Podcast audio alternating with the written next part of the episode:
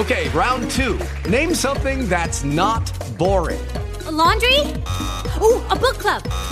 Computer solitaire, huh? Ah, oh, sorry, we were looking for Chumba Casino. That's right. ChumbaCasino.com has over 100 casino style games. Join today and play for free for your chance to redeem some serious prizes. ChumbaCasino.com. No purchase necessary. Full prohibited by law. 18 plus terms and conditions apply. See website for details.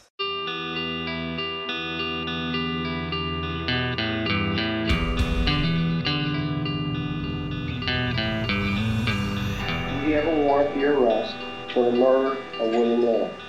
who was the gas station attendant. But you're wrong. From NBI Studios, this is Truth and Justice, a crowdsourced investigation in real time. I'm Bob Ruff.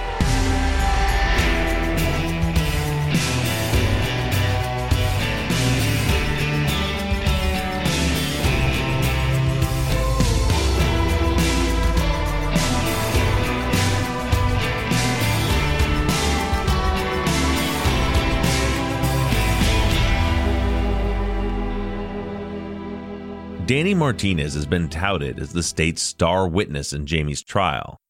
He was the one that came the closest to the actual murderer, at least according to him. And he was 100% sure that the man that he saw was Jamie Snow. But as we now know, there were a lot of problems with Martinez's testimony. Namely, the fact that he failed to identify Jamie on multiple occasions over a nine year period before he made his positive ID. But there was another witness who doesn't have that problem Carlos Luna. Carlos actually picked Jamie out of a lineup the first and only time that he had the opportunity on June 21st, 1991, less than three months after Bill's murder.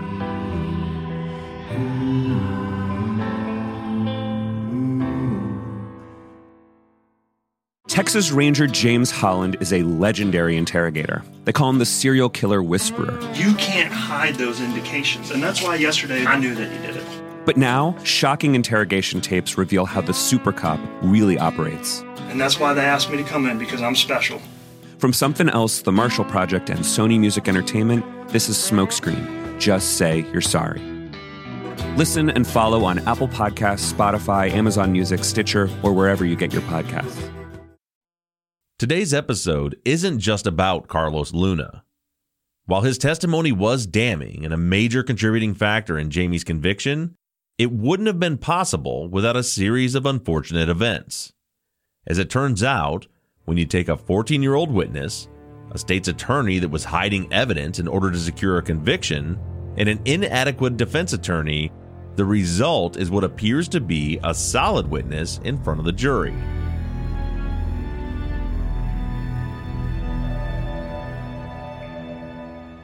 Jamie's court appointed attorney, Frank Pitzel, obviously dropped the ball at his trial.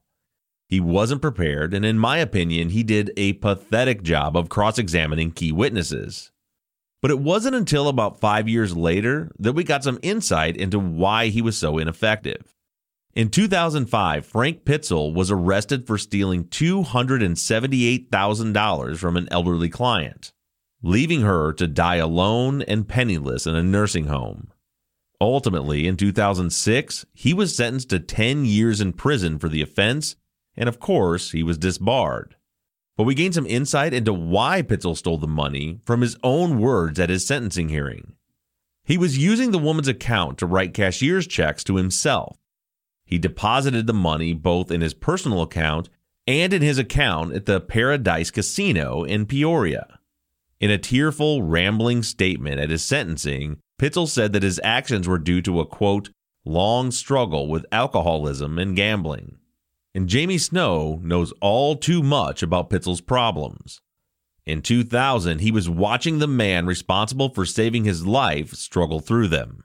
You know, the first time I met Frank, I I was so impressed by the way he talked and by, by the way he just carried himself. I mean, he really came off like he was you know, really on top of his game.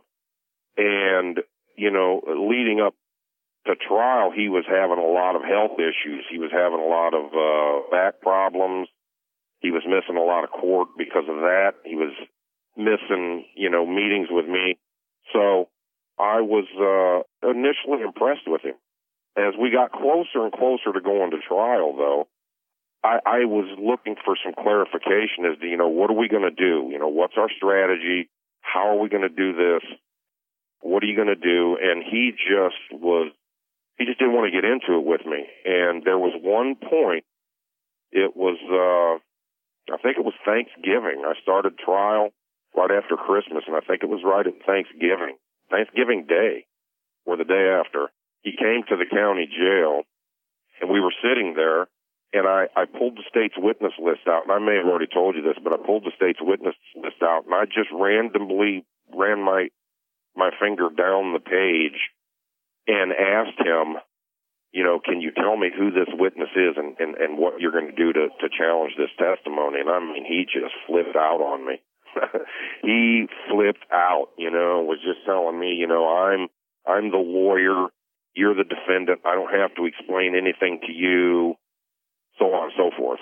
And, uh, there were a couple of times during the trial when someone would get up on the stand and when they would say their name or whatever, you know, he'd lean over to me and be like, who is this? And, uh, I called Susan, my co-defendant, to testify. When she got on the stand and, swore in, he leaned over to me and he was like, okay, what do you want me to get from her?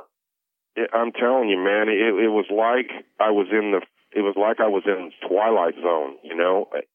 He just wasn't prepared. I asked him too, you know, I asked him, I said, what would happen if when I was testifying, I said, you know, what would happen if I just held my polygraph test up, told the jury, look, this is a polygraph test that I took and passed that the state doesn't want you to know about. I said, what would happen if I did that? And he said, uh, they would probably declare a mistrial and we'd have to do this all over again. Biggest mistake I ever made, Bob, was not doing that. I should have did it. I, I was trying, you know, I, I was trying. I even, you know, I tried to tell the judge prior to trial, I'm like, look, I don't think they're ready. And he was like asking him, you know, how much time did they spend with you? And, and, and the one lawyer said, you know, Pat Riley said, oh, I've spent like, you know, 18 hours with him. And, and, and Frank Pitzel was like, you know, I've spent like 60 hours with him or something like that. And the judge is like, oh, that's 80 hours. That's plenty of time. And after my trial was over, I I filed a FOIA request for the login book. You know, they got to log in when they get there, what time it is, and what time they leave. And if you add up every single minute that they spent with me in the jail, it was like 16 hours. The judge was like, "Oh, that's 80 hours. That's plenty of time," and it was really only 16 hours. I, I'll be honest with you. You know, I like I said, I felt like I was in the twilight zone. You know, but at the same time, I, I just kept telling myself, you know, okay, that you know, this these lawyers aren't doing a very good job, but you didn't do it. They can't convict you for something you didn't do, and I was really uh, uh wrong about that. And then we find out, like, then we find out later on. I mean, his issues that he was suffering. You know, Frank ended up going to prison himself. He got ten years for stealing, you know, three hundred thousand dollars from an elderly client, which is kind of funny, right? His sentencing hearing took three days, and he ended up getting 10 years. Mine took about mm, maybe an hour and a half, and I ended up with life. But in his sentencing hearing, we find out that, you know, he was suffering from a lot more than just his back issues. He was having some mental issues and substance abuse problems and gambling, all of that. You know, it's it's a sad commentary on our judicial system. I mean, it was the perfect storm. I had prosecutors that were withholding evidence and allowing witnesses to testify to things that they knew or should have known was false and and I had a couple lawyers that were just overwhelmed and unprepared to to try the case. Imagine entering into a trial for your life and realizing that the man that you've trusted to save you doesn't even know who the witnesses are that are about to testify against you. There's a reason why Pitzel was unable to properly cross examine these witnesses. Rather than spending his trial prep time researching the pending testimonies, He was busy stealing money from old ladies so that he could go get more time in at the blackjack tables with a Jack and Coke in each hand. Now, Pitzel eventually did pay a price for his actions and choices, but not before Jamie Snow paid the ultimate price the rest of his life in prison for something that he had nothing to do with.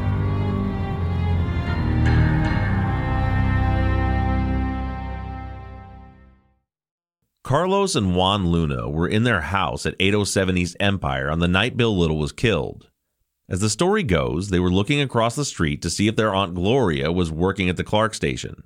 They were considering going over there to ask her for some candy. As they were looking across the street from a distance that we now know was over 220 feet, Carlos and Juan saw a man walk out of the Clark station, across the front of the building, and north towards the alley. Neither of them reported seeing Danny Martinez or his car, and most certainly neither of them recalled the man leaving the station coming face to face with anyone. So, in discussing Carlos Luna, I'm going to start off with what the jury heard at trial, and then I'll fill you in with what they didn't hear. Some of which was excluded because Pitzel didn't do his job, and some of it was withheld by the prosecution.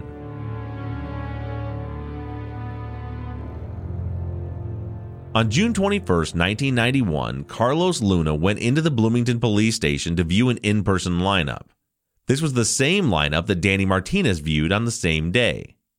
This is the report from that lineup. The next witness was Carlos Luna, who was taken into the viewing room and shown the same lineup. After the lineup was performed, Detective Crow asked Carlos if he wanted to view anyone a second time. He asked to look at number six, Jamie Snow, again. After the second viewing, Carlos was escorted out of the room and asked by Detective Crow if he recognized anyone. He stated that number six, Jamie Snow, looked like the person. Crow asked him if he was sure and described what made him look like the person that he seen leaving the gas station. Carlos stated the shape of his face and his hair looked the same. Detective Crow then advised him that he did not have to pick anyone just because he was shown the lineup. Carlos was then asked if he was sure or if the person he picked just looked like the person he had seen. Carlos stated, quote, I think he is the person. End quote. Carlos's identification seemed to be pretty solid. At least he appears to be a lot more sure of himself than Martinez, who never gave Jamie a second look. But still, even with Luna's identification, Crow chose not to pursue a case against Jamie. Dan Katz and Tina Griffin, however, thought a lot more of Carlos's ID.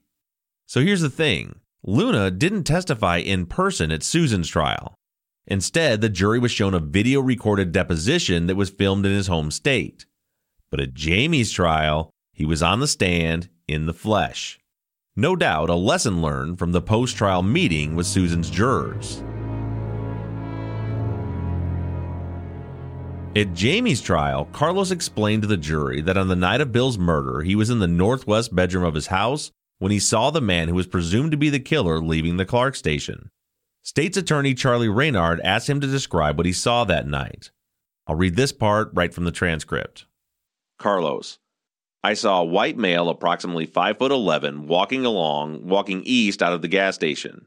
Reynard, and approximately, well, what did you then see him do when he walked east? The individual walked east until the sidewalk was available and he headed north. And at what point or where was he when you lost sight of him? The second he turned to head north. Okay, did he head in the direction of the alley? Yes. Do you know specifically whether he went to the alley or some other location? No. Please indicate what, if anything else, you noticed about him when you observed him in that very short period of time. I remember the individual wearing a black cap, baseball cap, and a trench coat, a black coat, and blue jeans and I believe that he had white sneakers on. Reynard, did you notice anything unusual about his arms or the position of his upper body? Yes, it seemed to me at the time as if he was carrying something underneath his coat. And did you form the impression at that time as to what that item might be? I thought to myself it could be something, but what was it you thought? I thought it was the tray in the register, the cash register. So Carlos recalls seeing a 5'11 man wearing a black baseball cap, a trench coat, and blue jeans walking across the front of the station with what he thought was a cash drawer tucked under his coat from 220 feet away. He goes on to say that he joked with his nephew that that guy probably just robbed the station, and then they went back to watching TV. A few minutes later, Carlos heard sirens and saw police and ambulance lights. At that point, he looked outside again, saw the police and ambulance were outside, and then he went outside. Now, this isn't a point that anyone else has ever tried to make, to my knowledge, but I have a theory here. So, Carlos saw a man with a long black trench coat and didn't see Martinez at all. Martinez saw a man with a short brown spring type jacket. So, what if they didn't see the same man? Hear me out here. We've discussed on our follow up episodes that there could have been two different men involved in Bill's murder. One hypothesis presented by our co host Zach Weaver was that person number one enters the station, robs Bill, and heads out to the getaway car. Then person number two, for whatever reason, perhaps because number one had left a witness, gets out of the car and goes back into the station and shoots Bill. So now let's consider what we know. According to Martinez and Pilo, the man left the station while Pilo was already on the scene. Pilo saw Martinez going back and forth, and Martinez says that he saw the man as he was going back and forth. Also, Officer Williams arrived on the scene within seconds of Pilo in his squad car. Carlos says that he did not see Martinez or his car in the parking lot, which has always struck me as strange, since Luna would have literally had to look right through Martinez to see the door to the station. He was directly in the Luna Boys sightline. And again, there was already at least one squad car at the scene within seconds of Martinez witnessing the man leave. Now, it is possible that Carlos and Martinez witnessed the same event, but I believe that it's also possible, in fact, maybe even more probable, that we're talking about two different events and two different people.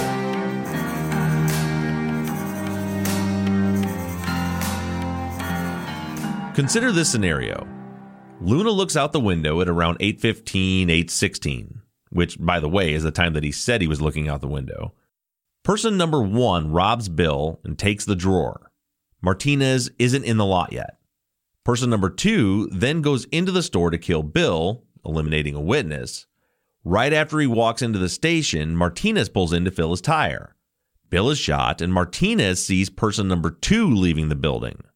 Now, I'm not saying this is what happened, but I do believe that it's a hypothesis that we have to at least consider.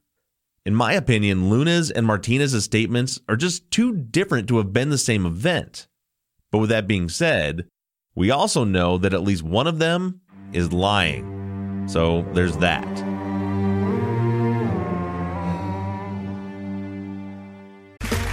Okay, round two. Name something that's not boring. A laundry?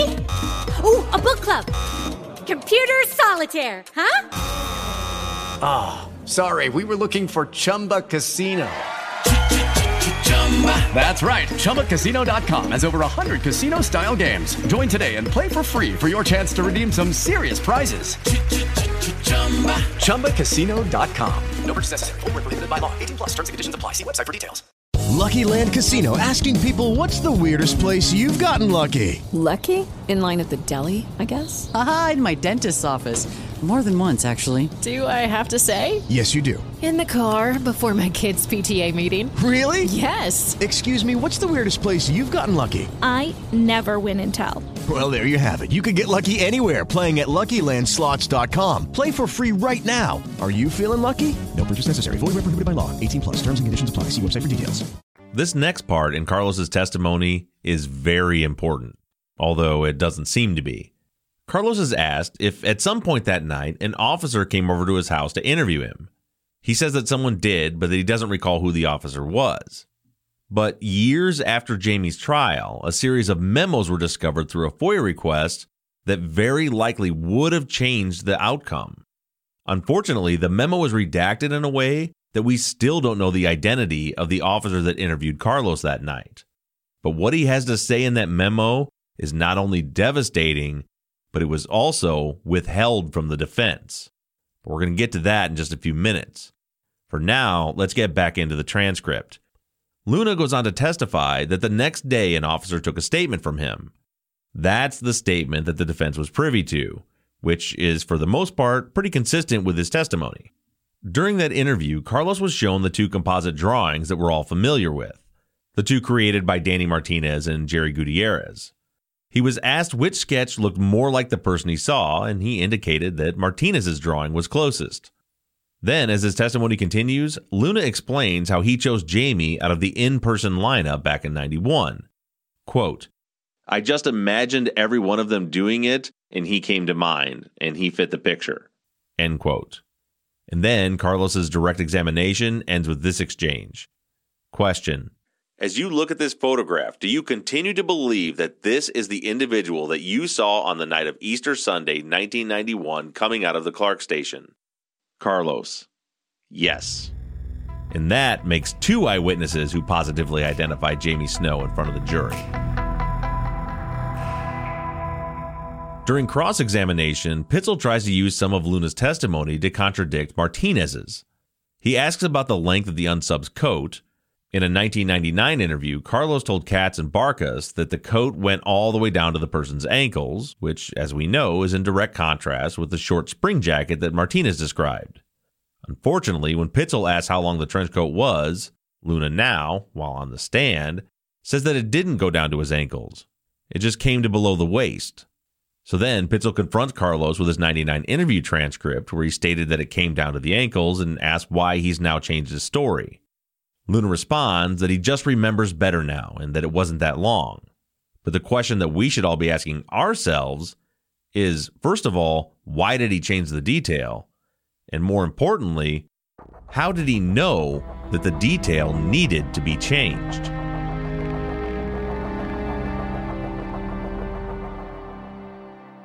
The rest of Cross is pretty uneventful, other than the fact that Pitzel was able to use Carlos to discredit Martinez. Since he and Martinez viewed the same lineup in the same room, he asked Luna if there was any problems with the lighting. Luna said no, which should have done some damage to Martinez's testimony that the reason he couldn't identify Jamie in 91 was because it was too dark in the room.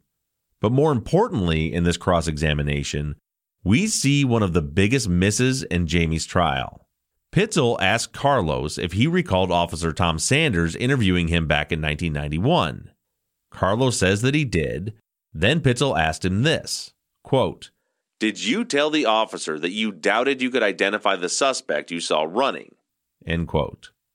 Carlos then, toeing the company line, replied, I don't remember. And Pitzel moves on. But the great failure here is what Frank Pitzel failed to do after that which was call Officer Tom Sanders to the stand. Sanders is the officer that created the composite drawings from Gutierrez and Martinez's descriptions. If you're looking for yet another reason that Susan was acquitted and Jamie was convicted, this is it. Steve Skelton called Sanders as a witness in Susan's trial to impeach Luna, and it worked. He testified that the reason he didn't create a composite from Carlos's description is that there really wasn't a description. Neither of the Luna boys were able to provide any details of the perpetrator's face, and therefore their descriptions were completely useless. Which made it pretty hard for a jury to believe that Luna's ID was in any way useful. But in Jamie's case, Carlos Luna positively ID'd him, and then Pitzel didn't put Sanders on the stand to impeach that identification, which led to this portion of prosecutor Tina Griffin's closing arguments. The section of Griffin's testimony regarding Carlos Luna goes on for pages and pages. I would encourage all of you to go to our website and read the entire thing. If you do so, you'll see just how much weight the prosecution put onto Luna's testimony. Another lesson that I'm sure they learned during those post trial jury meetings focus on the eyewitnesses. But listen to a few of these excerpts where Griffin is really stretching to convince the jury to ignore the discrepancies in Martinez and Luna's testimonies. From the transcript of the closing argument. On the issue of what the defendant did, there have been many witnesses. The array of witnesses, each with their own piece of information, their own piece of the mosaic contributing to the entire picture, was sometimes confusing and sometimes seemingly unconnected and you can expect, as defense counsel did in opening, that there will be some question as to whether or not you should believe the testimony of certain witnesses that will be described as weak, not to be believed. That's what was said to you in opening. Consider that one frequent argument can be referred to and described as the pick and shake argument. And I refer to it in my opening where it goes like if you take one piece of evidence for a moment and you're looking at that single piece of evidence and you're attempting to pick out that single piece of evidence from the rest of the evidence and then to consider, well, you can't really believe this evidence. So the reason goes so you shake it loose of all its connection to any of the other evidence. And then you try to say, oh, by itself, standing alone, it means nothing. So we'll just throw it out. It doesn't mean anything. And then from that point, Griffin moves on to talk about Carlos Luna's testimony. She is battling to convince the jury to consider his eyewitness ID of Jamie as valid. How could he have known that the cash register drawer was taken? If he's wrong, then why is his testimony corroborated by all of the jailhouse snitch and confession witnesses? Things like that. And then she tries to get out in front of what she knows has to be coming from the defense. The fact that Luna's testimony and Martinez's testimony conflict with each other. Her closing argument reads like a written interpretation of a magician performing an illusion.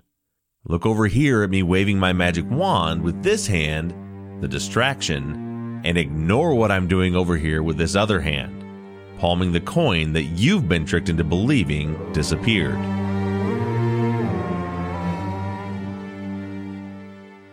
From the transcript.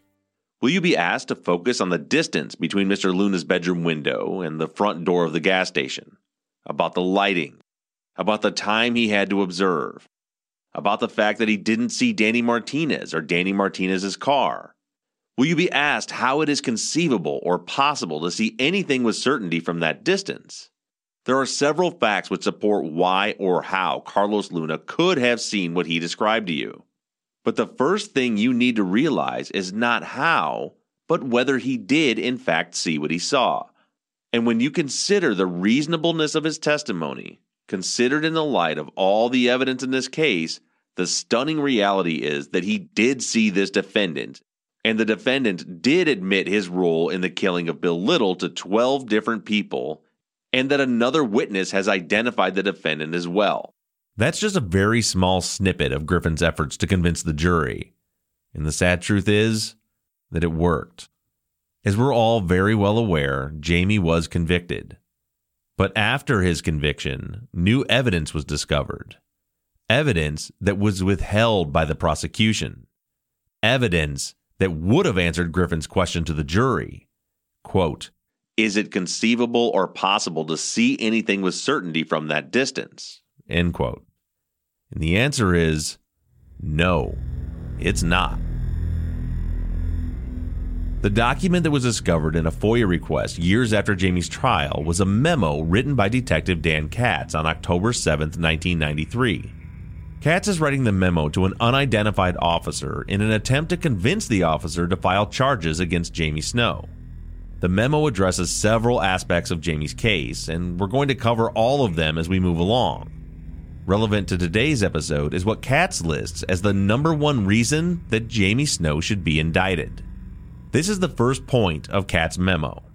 Quote, as of October 7, 1993, the following items are the major contributing factors for proceeding to the grand jury for indictment against Jamie Snow.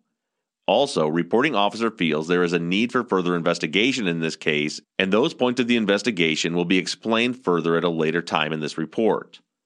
First, looking at the evidence which would be available to use against Jamie Snow in court. Number 1. Carlos Luna viewed a human lineup at the McLean County Jail on 62191, almost three months after the incident. Carlos viewed the lineup, and when asked if he wanted to view anyone a second time, Carlos asked to look at number 6, Jamie Snow. Carlos looked at number 6 the second time and then was escorted out of the viewing room. Carlos was asked if he recognized anyone, and Carlos stated number 6 looked like the person.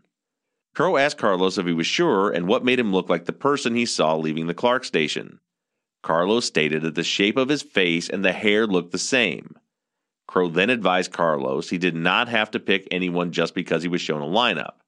Crow went on to ask Carlos if he was sure or if the person he picked just looked like the person he had seen. And Luna stated, and this part's in quotes and all caps, I think he is the person. End quote.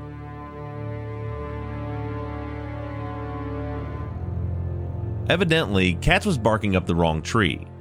because the unidentified officer that responded to the memo was actually the officer that interviewed Luna in his home on the night of the murder. This is his response to Katz. Quote, the reason that Carlos Luna did not positively pick someone out of the lineup is he couldn't if he wanted to. I interviewed him and his friend the night of the murder. I talked to them that night and a few days later individually. Neither of the boys could see the person clearly. I stood at the window they looked out, and it was difficult to identify the people running around the lot, and I knew most of them. There was no way they could make an ID. The most they could give was general height, weight, and type of clothing. This is why Detective Crow questioned any ID by the boy. He knew the aforementioned facts. The state's attorney's office was in possession of this memo before they went to trial, before they called Carlos Luna to the stand and had him ID Jamie Snow, before Tina Griffin spent 20 minutes convincing the jury to the value of his testimony in her closing arguments. They had it the whole time, and they buried it. The reality is that both Griffin and Reynard knew that 14 year old Carlos Luna couldn't identify Jamie or anyone else. They knew that Tom Sanders didn't make a sketch from Luna's description because he had absolutely no idea what the man he saw looked like. And they knew that an officer had actually spoken to the Luna boys that night and that he looked through their window and realized that it was impossible to identify anyone from that location. They knew all of that. And the fact is, you don't have to work that hard to make your case when you have the right man.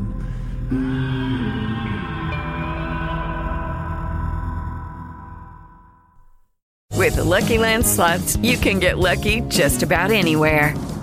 This is your captain speaking. Uh, we've got clear runway and the weather's fine, but we're just going to circle up here a while and uh, get lucky. No, no, nothing like that. It's just these cash prizes add up quick. So I suggest you sit back, keep your tray table upright, and start getting lucky.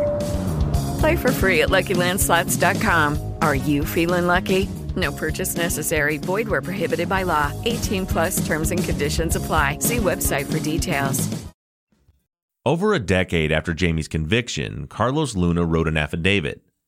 In the affidavit, he states, I did a lineup and chose the person who was number six. He was the person who best fit the description of who I originally observed.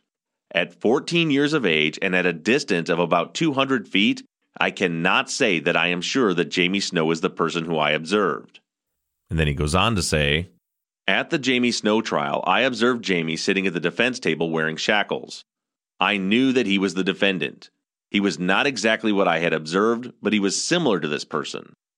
As a 14 year old, I thought that the police had caught the right person. Because of this, I identified Jamie Snow. I am not sure that I identified the correct person.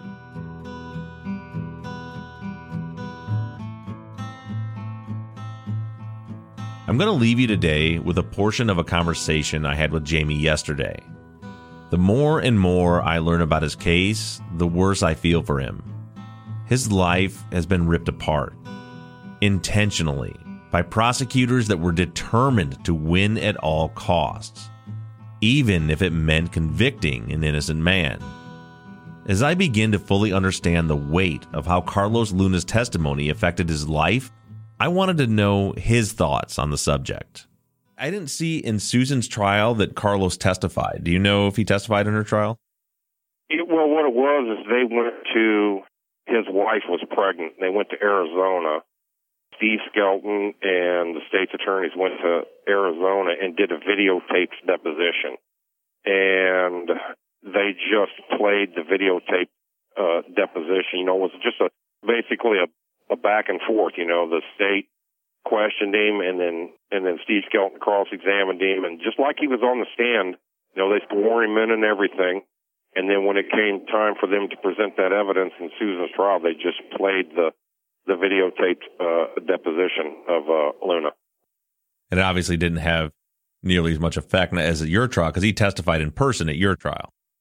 Well, I don't know. You know, I we've you know we've uncovered some evidence now about Carlos that uh, uh, I think Tammy probably, I'm sure she showed you the memos that we've uncovered, right? Yeah.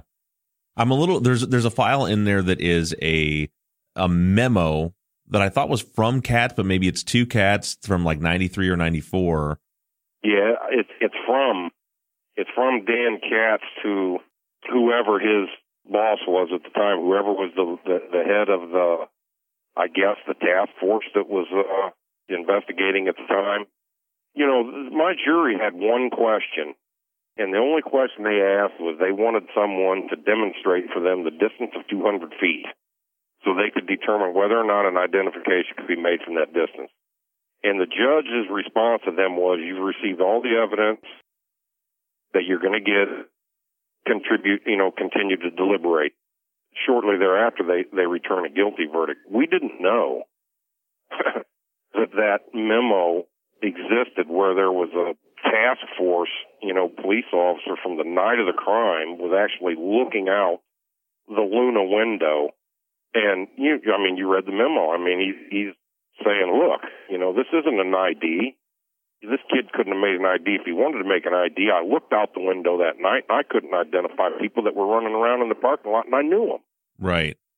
Man, that have, can you imagine how, you know, powerful that would have been? if we would have been able to get that cop on the stand to testify to that. Right. And and Tina Griffin really leaned I was surprised. She really leaned into Luna's identification in her closing arguments. Oh my god. And she knew she was in possession of that memo. She knew it. And there's so many things. I mean, look, when he testified in Susan's trial, you know, uh, Steve Skelton, or when they did deposition, Steve Skelton, you know, he's like, look, describe the guy that you saw, you know, and he was like, you know, he, he came out face forward, opening the door with his left hand, with his coat all the way undone, which is an absolute contradiction to Danny Martinez. And they tried to portray him like they were both seeing the same person. And if you were standing at, at the Luna house and you're looking out that window, you would have had to look straight through Danny Martinez to see the door. And also in that memo, they're talking about where that, that cop is, whoever authored the memo is saying, look, you know, I talked to them guys, them boys that night, and I talked to them again individually a couple weeks later, and both were able to give nothing more than just a general description. As of today, right now, none of that has ever been turned over. You know, whatever reports, whatever notes, whatever was generated out, out of those individual interviews with, with the two boys, you know, a couple weeks later, they've turned over nothing. I mean, look, it it doesn't take a a scientist to to know why they didn't turn over that memo. I mean, that that memo destroyed the credibility of of Carlos Luna. I mean, and why didn't they have? You know, ask yourself, why didn't they have a Juan Luna testify? He was looking out the same window at the same time. Why didn't he testify? It doesn't take a scientist to to recognize why they, they, they didn't turn over that memo. You know, there were numerous jury members that said, you know, hey, I would take a police officer witness's testimony as credible just simply because they're a police officer. And if we would have had that memo, Bob, we could have made that we could have made that police officer get up on the stand and testify to what he saw that night. Did did any of the evidence come out uh, in cross examination of even like Sanders, who's saying that he didn't think that he, they could make an ID. They didn't do a sketch. no, none of that came out. My lawyers didn't. Frank and Pat didn't bring any of that out. You know, and and I wanted to say this too before we get cut off. You know, the last time I was when we were talking about my lawyers, you know, I think they they rendered ineffective assistance counsel. I'll never give that up. Right? I really absolutely believe that. But they were handcuffed too by the state in the fact that they withheld so much evidence from them. Had Frank and Pat have had that memo, had they have had some of the other stuff that we've, you know, that we've uncovered and, and, and that we've sent to you that you haven't really talked about yet, had they have had that stuff, I think their strategy would have been 180 degrees different. Yeah, well, I mean, you you had a double edged sword because you had an attorney who eventually was disbarred and, and put in jail was not doing a good job. And then you add to that, even the inadequate job he was doing, he didn't have all the materials he needed to even do an inadequate job. Right. It's kind of hard to put forth a sound trial strategy when you don't have everything to work with. Right. even if you're, you know, suffering from issues that you have going on, it's kind of hard to put forth a, you know, he may have seen all this stuff, Bob, and been like, whoa, you know, hold on. I need to rethink this case, man. I, I might, we, we can win this thing, you know, and it may have completely changed his whole approach to how he, he represented me. I'm so disappointed. Their ineffectiveness, I, I believe today, as I did the day that they convicted me, has costed me, you know, the last 20 years of my life. I have to give credit where credit is due whenever it's due, you know, and I can't just completely dump on, especially Frank Pitzel, because uh, I know he was suffering from issues that he was suffering from, but they they handcuffed him. They didn't turn over all the evidence to him, and it's kind of hard for you to do your job like that, you know. Yeah, in a word, the state cheated. Very clearly, they cheated to get their conviction. Absolutely, it's just not right.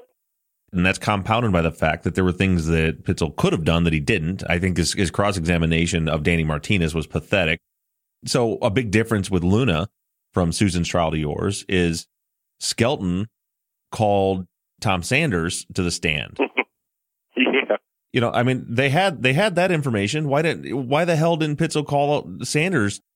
I don't know. I mean, it, it to me, here's the composite artist who went through his all of his training and everything, and I mean, he would have had to testify that neither one of those boys were able to describe the person's face. Right. You can't see the person's face if you can't describe their face.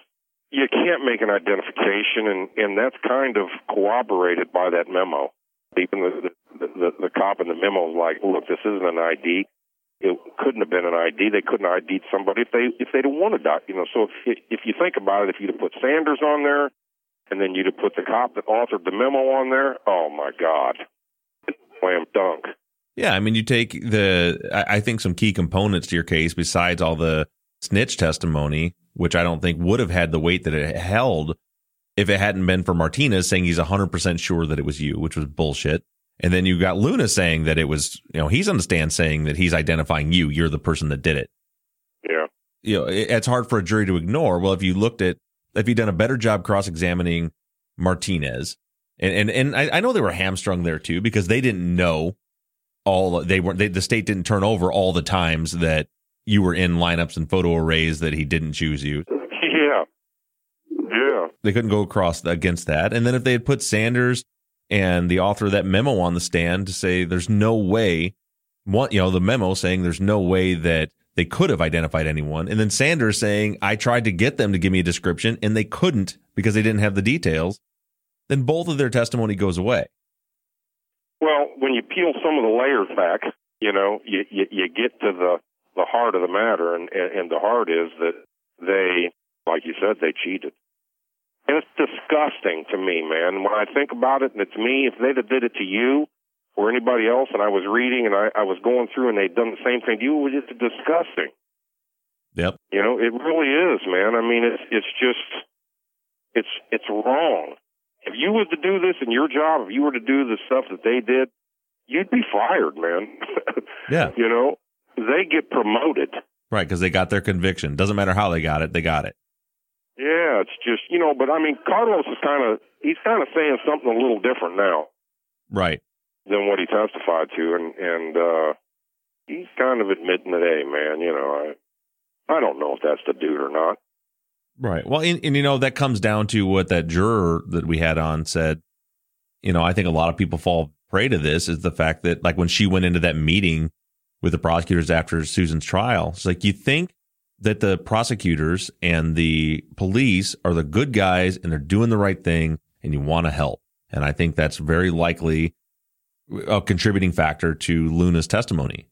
You know, he thinks he, he thinks he's doing the right thing, but he's he's not. He's lying. Most prosecutors are good people, man. I mean, I I I I have to believe that the majority of them are on the up and up, and they're actually trying to do the right thing. And I think I think that's the same for for the majority of of the cops out there too. You know, I mean, you would think maybe I'd feel differently about them, but I don't. I think most of them are on the up and up, trying to do the do, do the right thing. You know what I mean? It's just Yeah. in this case, there's just a group of them that aren't You have one minute left. that weren't good got together and they they did what they did. Yeah, I 100% agree with you. And and but the, but the danger is when you take for granted and assume they're all good. Right. That's the problem.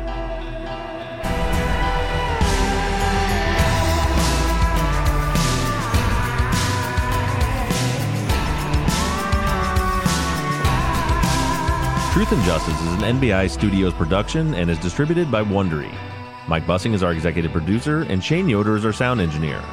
All music for the show is created, composed, and scored by PutThemInASong.com, who also mixed and mastered this episode. Our Season 7 logo was created by me, with assistance from Zach Weaver and Shane Yoder. All of our font across all of our logos and banners was created by Tate Krupa of Red Swan Graphic Design. You can find more of Tate's work on Etsy. Thank you to Katie Ross of CreatedInTandem.com for designing, creating, managing, and maintaining our website, Truth and Justice Pod, where you can view all photos and documents discussed in every episode. Thank you to our transcription team, Natalie Alicia, Pamela Westby, Pam Maples, and Jen Reese in Candela.